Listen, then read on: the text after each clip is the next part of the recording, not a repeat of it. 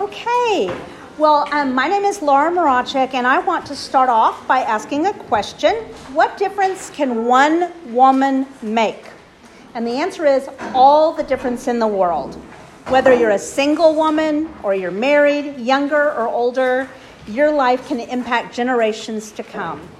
Furthermore, if you're a devoted follower to Jesus Christ and desiring to grow in your faith, you can have an amazing spiritual impact on the lives of others.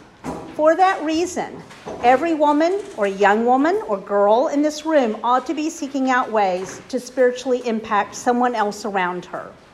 And by God's grace, the things I'm about to share can be used to equip you to do just that. So tonight I'm going to be focusing on a three word phrase of the Bible, reverent in behavior. But it's part of a key passage, and I'd like to begin by reading all of Titus 2, verses 3 through 5 to y'all. Older women likewise are to be reverent in their behavior, not malicious gossips, nor enslaved to much wine, teaching what is good that they may encourage the young women to love their husbands, to love their children, to be sensible, pure, workers at home, kind, being subject to their own husbands, that the word of God may not be dishonored. Why should older women be reverent? The two reasons given are mentioned in this passage so that they may encourage younger women to live godly lives and so God's word will not be dishonored. Older women are called to play an important leadership role in encouraging younger women, and this concept is emphasized by the term translated encourage. It's not the ordinary term for encourage that's used in the Bible. Instead, Paul uses an unusual Greek verb. I'm going to try not to butcher this sophronidezo, which is used only here. The word literally means to bring someone to her senses it's the verbal form of the adjective sensible, which is used in verse 5. So, in the text that we're looking at, it involves older women training younger women to be sensible or self controlled and self disciplined. Older, more mature women are designed by God to be leaders or mentors for younger women. And the clear implication is that younger women need older women to help bring them to their senses. It's really all about discipleship and if you want to be made complete in Christ, it would benefit you to be personally involved in discipleship. On the receiving end, discipleship involves submitting yourself to the counsel and wisdom of a more godly, experienced person. On the giving end, discipleship involves investing yourself to train another person to be godly. And obviously, as all of this plays out, it accomplishes the second goal of the package, passage that the Word of God will not be dishonored. Note that the passage focuses on the role of older women. Well, how old is old? As someone quipped, you know you're old when you switch bedtimes with your children. and that's looking more and more appealing to me every day. In Titus 2, Paul doesn't specify the age of a woman would have to be qualified as older, but childbearing typically ends at about 40 years of age, and correspondingly, child rearing ends at about 60. It therefore seems reasonable that the passage is referring to women who are at least 60 years old, old enough to experience raising a child.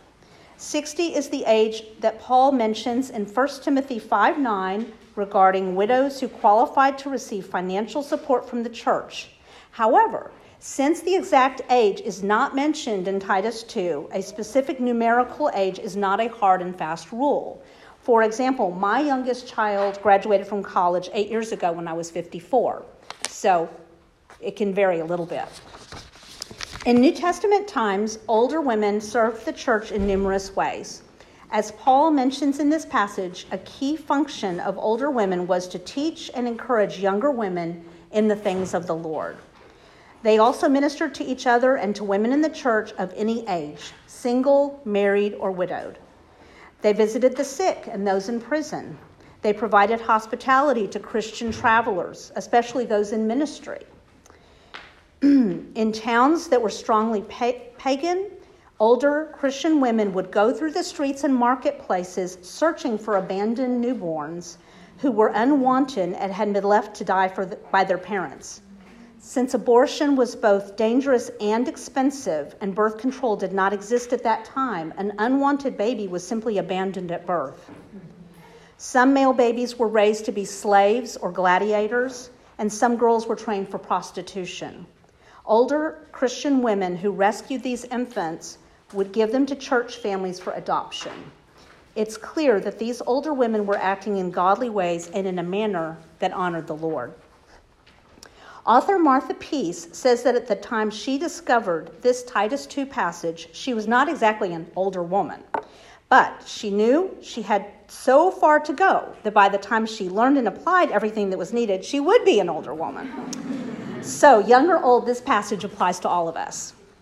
The word reverent sounds almost a bit old fashioned, doesn't it? And when you read certain versions of the Bible, it reinforces this idea. For example, the King James Version says, The aged women likewise, that they be in behavior as becometh holiness. And the Amplified Version of the Bible states, Bid the older women similarly to be reverent and devout in their deportment as becomes those engaged in sacred service. But Hebrews 4:12 says that the word of God is living and active. So no matter how antiquated the word reverent may sound, it is very much an up-to-date term that applies to Christian women today, and it would behoove all of us to become more familiar with what it means. In Titus 2:3, reverent in behavior is introduced with the term likewise, which connects it back to the character traits described for men in verse 2 sober minded, dignified, self controlled, or sensible, sound in faith, in love, and in steadfastness. All of these are summed up for the older women in being reverent in behavior. The word reverent refers to what is fitting and proper for what is sacred. The word behavior refers to both actions of behavior and the demeanor of attitude. The full description describes the behavior befitting a priest in the temple. These are the actions and attitudes of holiness lived out in daily life. A woman with this characteristic would fit the description Paul gives in 1 Timothy 5 5 to 10 of a godly widow. She is devoted to the Lord, rejects worldly enticements, is faithful to her family, generous to strangers, humble in service, and compassionate to those in distress. She has true piety and practices holiness in her daily life. Anna and Dorcas, who was also referred to as Tabitha, are wonderful examples of women with reverent behavior. Anna, who is described in Luke 2 36 to 37, illustrated such virtue. At the age of 84, she had been a widow for several decades, and she never left the temple, worshiping with fasting and prayer night and day. Anna's life, which could have been a long, sad, and lonely one, was instead filled with purpose and glorious service to the Lord. Her habits of worship, fasting, and prayer required commitment, dedication, self control, and consecration to God. Because she lived so reverently, the Holy Spirit enabled her to immediately recognize the infant Jesus when Joseph and Mary brought him to the temple. The moment she saw him, she came up and began giving thanks to God and continued to speak of him to all those who were looking for the redemption of Jerusalem. Tabitha, who is found in Acts 9 36 to 39, was a Christian woman who followed Christ's teachings about how to treat others and she demonstrated a generosity of spirit. She was full of good works and acts of charity, making tunics and garments for women and others in need. Her reverent behavior was well known in her community and lives on 2,000 years later in the Word of God. John MacArthur comments that the requirements to be reverent in behavior is not limited to reverence for God, which might be assumed, but also refers to being honorable and dignified. He continues that older women are to be sensible and spiritually healthy, and I'd like to take some time to address each of these aspects of reverence. The first aspect of reverence, as discussed by John MacArthur, is conducting one's life in an honorable and dignified manner. According to Webster's 1828 dictionary, the word honorable means living with tried virtue or integrity, worthy of respect, and regarded with esteem. The word dignified is defined as exalted, honored, and noble. Honor and dignity are to be consistently displayed in a woman's godly character. She is to demonstrate her reverence in the way she behaves, not just part of her inner disposition. This can include gestures and habits, indeed, the way she carries herself in all respects and on all occasions. This might come out in the way she dresses, talks, relates to others, and prioritizes her time. Matthew Henry, a Bible commentator from the 17th century, said that older women should keep a pious decency and decorum in clothing and gesture, in looks and speech, and all their deportment, and this from an inward principle and habit of holiness which influences and, and orders the outward conduct of all times, at all times. This brings to mind 1 Corinthians 10:31, whatever you do, do all to the glory of God. If a godly woman is to dress in an honorable and dignified manner, she should take her cues from God's word. For example, 1 Timothy 2 9 says, Women should adorn themselves in respectable apparel, apparel with modesty and self control, not with braided hair and gold or pearls or costly attire, but with what is proper for women who profess godliness, with good works. Ladies, what we wear is not only a direct reflection on our character, but it also has the potential to adversely impact those who struggle with sins of the flesh. We never want our dress to cause a brother to stumble. So think about that when you decide what to wear each day. If a godly woman speaks in an honorable and dignified manner, she's not going to spout off immediately what comes to mind. She's not going to respond in anger, reply impatiently, make a sarcastic remark, or give in to the temptation to gossip and slander. Instead, she will strive to speak carefully, whether she's interacting with her husband, a friend, her children, someone who irritates her, her coworkers, a stranger, or even an enemy. Her desire should be to lift up and build up. The Bible says a lot about godly speech, so allow me to read some applicable passages. Colossians 4 6. Let your speech always be gracious, seasoned with salt, so that you may know how you ought to answer each person. Proverbs 31 26. She opens her mouth with wisdom, and the teaching of kindness is on her tongue. Ephesians 4 29 to 31. Let no corrupting talk come out of your mouths, but only such as good for building up as fits the occasion, that it may give grace to those who hear. And do not grieve the Holy Spirit of God, by whom you were sealed for the day of redemption. Let all bitterness and wrath and anger and clamor and slander be put away from you, along with all malice. Proverbs 15 1 and 2. A soft answer turns away wrath, but a harsh word stirs up anger. The tongue of the wise commends knowledge, but the mouths of fools pours out folly. And lastly, Proverbs 16:24, gracious words are like a honeycomb, sweetness to the soul and healthy to the body. If you struggle with your speech, make it a habit to, to regularly meditate on these and other scriptures that provide guidance on what to say and how to say it. And pray. One scripture you can pray is Psalm 141, verse 3. Set a guard, O Lord, over my mouth, keep watch over the door of my lips. The way a godly woman prioritizes her time will look completely different from the world. She will not let her days be consumed with social media, relaxation, and focus on self, but instead will desire to die to self in order to serve the Lord and others. This is an area in my life that the Lord continues to sanctify. And I have a number of um, little note cards by my desk that remind me of my need to wisely spend each day that God gives me. One of my note cards from the book Valley of Vision says, How precious is time, and how painful to see it fly with little done to good purpose. I need thy help. A quote by Spurgeon says, A little folding of the hands to sleep is all they crave, yet by these littles the day goes by. Two of my note cards quote Proverbs. Proverbs 14:23 says, "All hard work brings profit, but mere talk leads only to poverty." And Proverbs 5:23 says, "For lack of discipline they will die, led astray by their own great folly." One of the most powerful note cards for me at least says, "Every lazy day is a wasted opportunity." That quote was uttered by newscaster Tim Russert, who unexpectedly died of a brain aneurysm at the age of 57.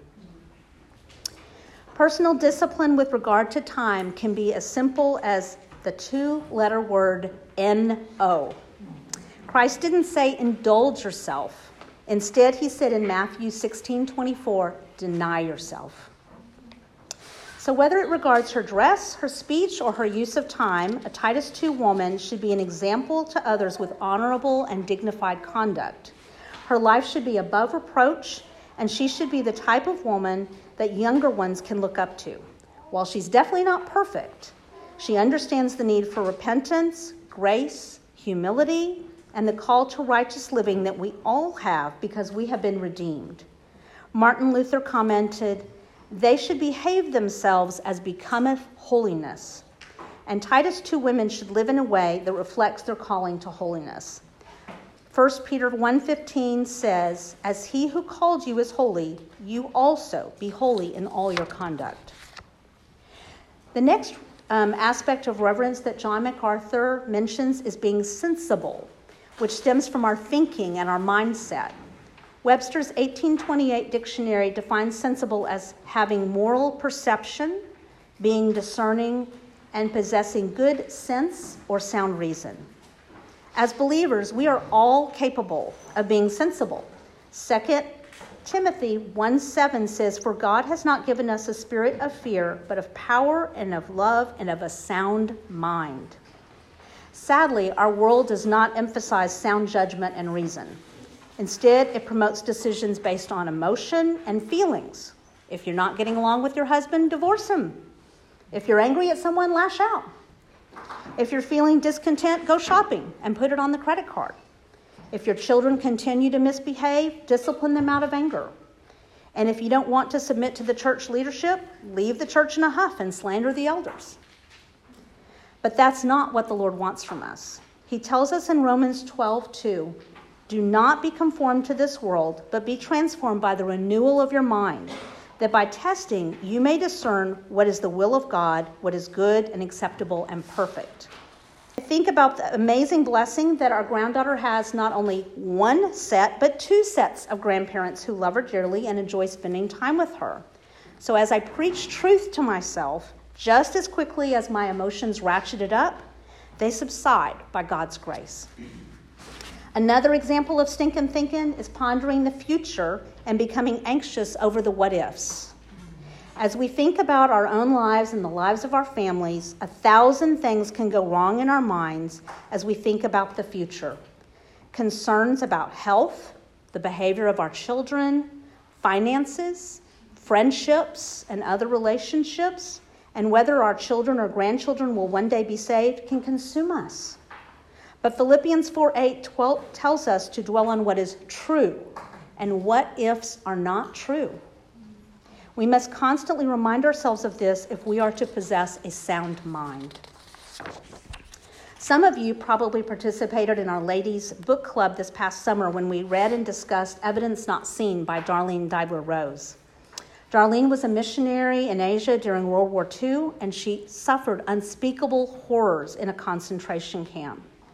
As she contemplated the possibility of being executed, she prayed, Lord, I believe all that the Bible says. I do walk by faith and not by sight. I do not need to feel you near because your word says you will never leave me nor forsake me. As Darlene prayed these things, the words of Hebrews 11:1 filled her mind. She said, "Now faith is the substance of things hoped for, the evidence of things not seen." Evidence not seen. That was what I put my trust in, not in feelings, but in the unchanging person of Jesus Christ. I was assured by God that my faith rested on not on feelings, but on the person of my matchless, changeless Savior. When the world calls us to give in to our feelings and emotions, let us remember instead to rein in our thoughts and employ sound reason. How can we do that? by reminding ourselves of truths from God's Word that set us straight and help us to think biblically about each situation. The final aspect of reverence that John MacArthur mentions is being spiritually healthy. And this aspect is actually what enables us to live in a dignified and honorable manner and be sensible. Webster's 1828 dictionary defines healthiness as soundness and salutary, which means producing good effects and beneficial. Now, let's apply this to our spiritual life. To be spiritually healthy means to be sound in our faith, which is spiritually beneficial and will produce good effects. All of us are works in progress, and we are all at varying levels of spiritual health, but we are all striving for the same goal to be more like Jesus. So, here are a few questions we can ask ourselves to evaluate what needs to change or improve. Are we in God's Word daily? Are we simply reading it to check a box, or are we meditating on it and asking the Lord for help to live out what we are learning? Are we in prayer on a daily basis? What takes up the majority of our prayer time? Praising God and thanking Him for our many blessings, or asking God for more? What sin is hindering us in our walk with Christ? What can we do to ensure that this sin doesn't disqualify us from an effective ministry to others? Are we joyfully submitting ourselves to the leadership God has placed over us? That can include church leadership like the elders, our husbands, our employer, or our parents if we're younger. Do we have a teachable spirit? Are we humble when corrected? And do we desire to repent? Does our motivation to serve God and others stem from joyous gratitude for our salvation? And finally, do we trust God with the hard things in our lives and seek to think biblically about each situation? As we seek out ways to become more spiritually healthy, may we remember that our increasing devotion to the Lord Jesus Christ will positively impact every area of our lives and benefit everyone around us. So, to conclude, older women please don't regard your golden years as an opportunity to go on cruise control spiritually. You're in your spiritual prime right now, and you've been given an important job to do. If you don't feel like you're qualified to disciple someone, think again. With age comes experience, maturity, and godliness. You have much to offer. Most young women crave our time and don't expect us to know all the answers. That's God's job as we direct younger women to search for God's answers through His Word and share what we've learned through both our mistakes and successes, they will be able to grow in Christ. Mature ladies, will you take the initiative by the end of this year and seek out a younger woman to mentor? I can assure you that you are more than adequate in Christ if you're abiding in His love, reading His Word, and depending on His strength. Younger women, Will you be receptive if an older woman seeks you out? If an older woman prayerfully approaches you, most likely God has something for you to learn. Or will you take the initiative to seek out an older woman for counsel? We can all learn so much from each other. Also, if you are a younger woman and aspire to be heavily involved in ministry to others, I highly encourage you to prioritize your family while your children are still at home. I'm aware of a number of women who desire to give so much time and attention to the needs of others that their children suffered or became resentful and at times rebelled. If you are a younger woman, there is plenty of time down the road for sacrificial ministry to those outside your family. No matter what stage of life we're in, we can and should live in a way that is becoming to Christ with reverent behavior. May our heart's desire be to please God in a way that is exemplified by the hymn, Take My Life. Take my life and let it be consecrated, Lord, to Thee. Take my moments and my days, let them flow in ceaseless praise. Take my hands and let them move at the impulse of your love. Take my feet and let them be swift and beautiful for Thee. Take my lips and let them be filled with messages from thee. Take my will and make it thine. it shall no longer it shall be no longer mine. Take my heart, it is thine own, it shall be thy royal throne. Take myself, and I will be ever only all for thee. Let me pray for us. Heavenly Father, we are so grateful um, for this evening when we can learn so much from the, the book of Titus 2. And Lord, we've learned that reverence is all encompassing. It, it really does um, mean everything that is within us and everything that we live out, everything we speak and think. And I pray that you will help each of us to take a little nugget home and ask the Lord, ask you to help us to repent of a sin that is plaguing us, to improve in an area that needs work. Um, just help us to continue moving forward in faith and in trust in you. We thank you and ask all this in Christ's name. Amen.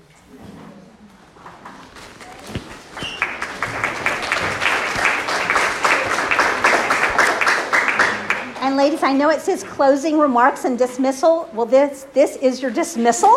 So enjoy. We've got about five minutes till we need to head out. Um, I know our security men are very eager to get home to their own families, so try to be pretty prompt in getting out to your cars. Thank you.